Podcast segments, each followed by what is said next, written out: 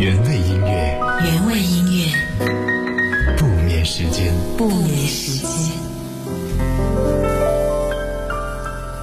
原味音乐不眠时间，每晚十点是猪猪陪伴你。今天晚上给你讲两个有关于老师的小故事。第一个故事听起来可能会有一点点嗯晦涩，或者有一点点暗淡。它叫做《人间卧底》，来自于一位摄影师，名字叫做马良。故事讲的是他的学生时代学画画的故事。嗯，他遇到了一位老师，可能对于大家来讲，那位老师有一些太过于严肃跟苛刻，而他在他的学生时代学到的又是什么呢？今天晚上欢迎你搬个小板凳来听故事。当然，也欢迎各位的打卡报道。新浪、腾讯微博找到 DJ 猪猪，微信的公众平台同样也是这个名字。我们今晚送出的是由木下甜品提供的美味蛋糕。如果你喜欢，记得转发直播帖。稍后在节目尾声的时候呢，会来公布两位幸运的朋友。同时，如果是通过蜻蜓 FM 收听节目，有机会获得五百兆的手机流量哦。今天晚上我要来问问你，这些年来你的老师教会了你什么呢？最重要的小事 ZT 他说，我的班主任是语文老师，他在初一开学的时候第一课，嗯，讲的是司马迁告诉我们，没有容忍就不会有伟大的史记。在上麦琪的礼物那一课的时候，给我们讲爱情是什么。给我们讲勃朗特三姐妹，介绍外国的名著，讲希腊的神话。从初中开始读《简爱》，读《哈姆雷特》，还读《鲁滨逊漂流记》，是他为我们打开了文学的这扇门。倾听小世界，他说，毕业的时候啊，老师在我的同学录上写了这一句话：总有那么一些人随波逐流，人云亦云。当他使劲的跟着潮流时尚猛奔的时候，才会发现。起点之美。当时我还小，我不明白这句话的含义，直到步入社会，经历了很多事情，才明白，任何事都要坦然微笑面对，然后走一条自己应该走的路。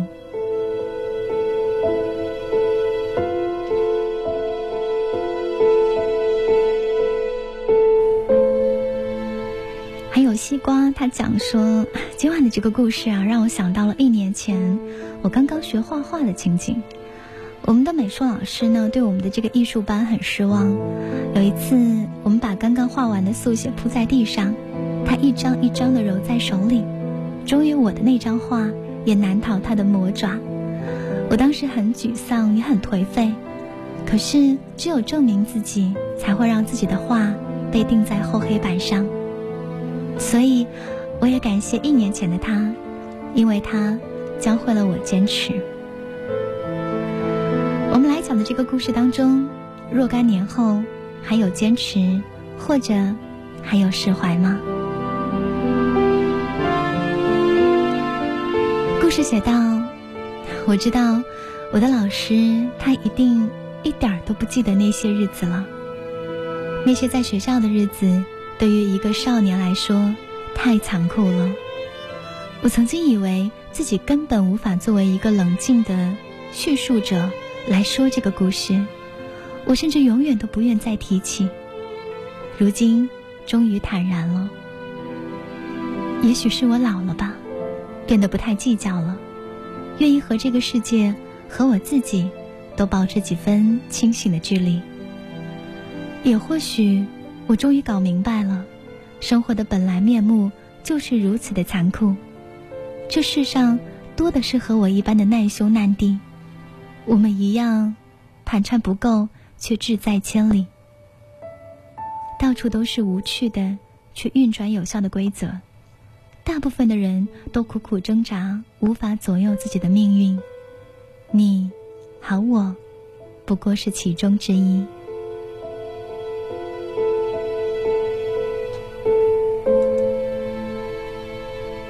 但是我想来想去，我还是要谢谢他。虽然听上去我的逻辑有些反常，我也并不是一个受虐狂，但我还是要实话实说。我真的要谢谢他，在我青春年少爱追梦，一心只想往前飞的年纪，给我上了人生最重要的一课，那就是怎样成为一个失败者，成为一个 loser。在这个遍地悲伤 loser 的世界，我当仁不让的成为了一个资深的人士。但是不同的是，如今的我不再悲伤。无论我是成为了钉在墙上、供人观瞻敬仰的成功人士，或者我成为了一个被淘汰出局的旁观者，所有的一切，我都可以泰然处之了。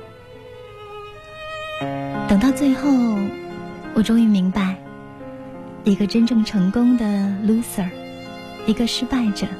必须是不动声色的活在世间，就像一个勇敢的、冷静的卧底。这大概是他教会我的。从很早就明白，我讨厌孤单。就算是谈情感，有许多麻烦，也还是很向往爱的人来作伴。太冲动的结果，反而一片混乱，更心酸，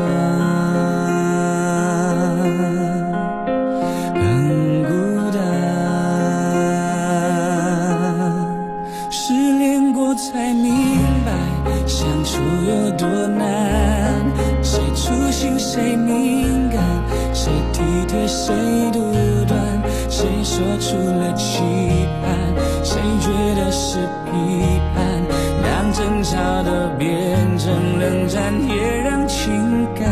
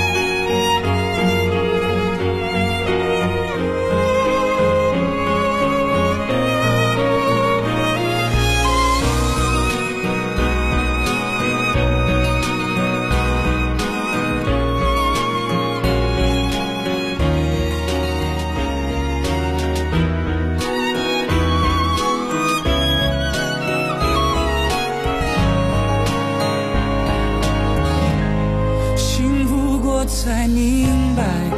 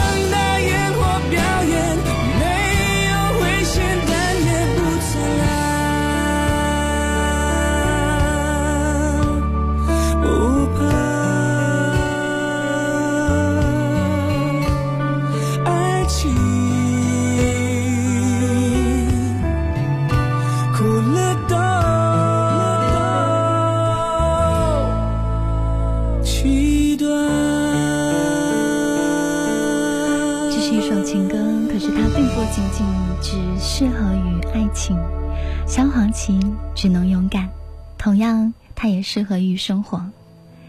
今晚的故事，第一个叫做《人间卧底》。如果在你的学生时代也有遇到这样的老师，他有给你带来内心的啊感伤吗？如果有的话，你也会和故事的主人公一样勇敢的翻篇吗？微博上巴黎铁塔下的旧少年他说：“我们马上就要离开母校了。最让我感动的是我们的班主任，他是一名体育老师。我们是全年级成绩最差的班。”别人都不敢相信他是可以带好我们的，可是我们班在他的带领下渐渐的成长，成绩也提高了。他教会我们很多很多。Hello，向往他说，老师给予我更多的呢，就是像对自己的小孩一样无微不至的关怀。老师每次大发脾气之后，都会心平气和的说出他们心里的感受。我想这里面没有恨，只有爱。还有许红颜，他讲，嗯，有一次初中呢英语考试，试卷发下来，成绩很不好，我一气之下就把试卷撕了，没有想到老师居然知道了，我很害怕他会处罚我，可是我的英语老师走到我身边，轻轻地说：“把卷子撕了，说明你还有一颗上进的心啊。”谢谢我初中的英语老师。虽然你可能和我一样，很久很久没有再见到老师了，可是我们在今晚可以来重新的回味那些年他们教会我们的东西。前面的这个故事你可能会觉得有一点点晦涩，那我要公平一点，讲另外的一种老师，他可能会更加的普遍存在在你的生活中，就是那种披着严厉面具的好老师。这个故事同样发生在高三。高三的时候换了一个班主任，开学第一堂课，我们的班主任就给我们来了一个下马威，宣布了八大项七小项，这个禁止跟那个不让。平时随便插嘴的课堂突然安静了，大家都鸦雀无声，不敢讲话。我的同桌说了一句：“ 又来个疯子。”我说：“是啊，是啊。”这两句话就像是平地惊雷。被班主任听到了，他马上走到我们的桌子旁边，狠狠地拍了一下：“你们两个算什么东西？”从此以后，我们就结下了梁子。第二个故事当中的这个老师啊，他是教地理的。每次教理作业的时候呢，都要提心吊胆。首先，他会将错误的地方。用一个大大的叉叉叉起来，私底下会找你麻烦，所以这科作业不容有失。因为我和同桌是他的眼中钉，所以我们每次都要提前把作业做好，互相对好答案，确定不会错才敢交上去。他也一直没有找到我们的把柄，可是第二天表扬的人里面，永远都没有我们。后来。过着提心吊胆的日子，终于有一天我犯错了。有一天晚上只顾着打球，我把地理作业给忘了。同桌因病回家，也没有人提醒我，结果我没有交。第二天上课，老师讲评作业，我才忽然想起来，惨了，要被批斗了。剧情没有像小说里的那样峰回路转，班主任不负众望的将我狠狠的骂了一顿。我恨不得当场有一个时空的裂缝，可以让我转回去。我对他就更加讨厌了。从此后，我跟同桌的叛逆心更强了。比如，我们常常在地理课上装作很认真的样子，其实书里面夹着一本漫画。我们反这个老师，也反这堂课，用着无聊的招式。毫无意外，地理成绩开始走下坡路。甚至最后连及格都已经很难了。老师当然不会放过这个机会，他狠狠地把我们摁进了他关注的黑名单。每天下午下课之后，取消活动的时间，我们要留下来补课。补课的时候也是提心吊胆的，差不多半个小时，我们都不敢提出任何包括要去洗手间的要求。班主任呢，就坐在离我们三四个桌子的位置上，直视着我们，狠狠地盯着我们，直到我们把额外的习题都做完。我们的心里面啊，有说不出来的恨。虽然他布置的功课不敢违抗，但是每次偶尔对视到，我们也不会给他什么好脸色。老师也一样，他撅起脸，有时候他会冷嘲热讽说：“没有成绩好的人出去玩的能耐。”我们的心里啊，就更加生气了。半个月之后，高三的最后一次月考，我们进步了整整二十分。当然，我们觉得这都是自己的功劳。班主任却依然让我们留下来补习，抗议无效，只能够答应。可是心里却无时无刻的都在想：等到高考之后的谢师宴上，我们连酒都不会敬他一杯，或者我们假装敬酒，然后我们把酒倒在他的面前啊，狠狠的羞辱他。忽然，班主任接了一通电话，他扭过头去，捂着嘴巴低声说：“爸爸有重要的事情，要晚点回家，乖，听话。”然后他挂掉电话，扭过头来，看到我愣住了，他严肃的问我：“你看我干嘛？赶紧写作业。”我想起那句：“爸爸有重要的事，要晚点回家。”心里忽然有种触动。张开手，这世界，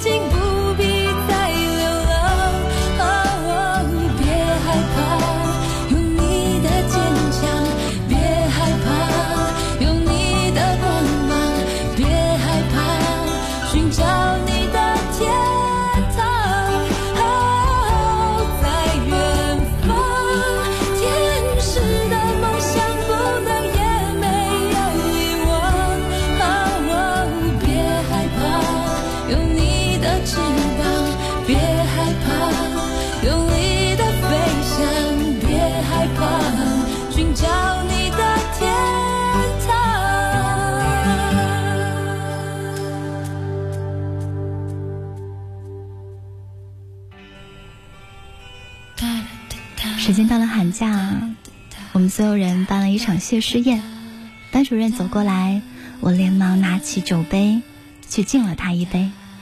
连同桌都很诧异的看着我。班主任笑着问我：“ 你不是很恨我吗？”我笑着摇摇头，什么都没有说。其实，在那次无意当中听到班主任对女儿说：“爸爸有重要的事要晚点回家”的时候，我就原谅他了。我甚至觉得啊，自己才是个傻子。很多的老师只是捂住了面具，穷装恶人，去迫使你在教育制度底下获得成功，一点恶意都没有，反而都是发自真心的。可是我们的叛逆把心遮住了。把双眼也遮住了。听到老师说的那句“我有更重要的事情”，我才明白，这世界上没有人的付出是出于恶意，只是有时候我们身在幸福当中，自己不知道。这是我今晚给你讲的第二个小故事，描绘的是生活当中另外一种老师。如果那些爱你的老师。披着一个很严厉的面具，你可以认出他们来吗？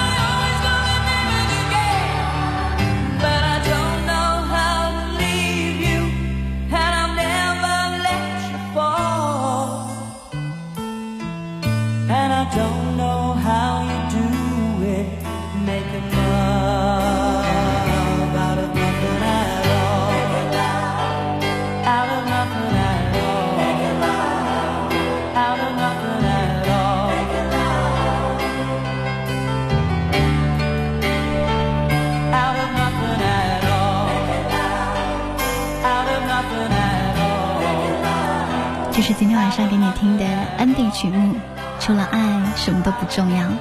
如果你想要了解节目当中播出的歌单，可以在稍后十一点三十的时候关注猪猪的微博，我会把它发到微博上。嗯，要给微博上 mu 零三幺九的朋友点个赞。他说，我的爸爸、姐姐都是老师，所以呢，我对老师有一种更特别的感觉。要赞一下这个老师世家哈。了不起的双鱼，他说。人间卧底这个故事的经历似曾相识，沉默在那段短暂又充实的学生时代里，深刻又严肃。但是依然要感谢那些拥有，感谢教会我的老师们。今天晚上我们要将木下甜品的蛋糕券送给微博上的倾听小世界和了不起的双语，请私信名字跟电话给我，祝贺喽！那些老师教会你的事情，希望在未来的生活当中。可以一直一直的陪伴你，谢谢你一个小时的驻足停留，晚安，亲爱的小孩。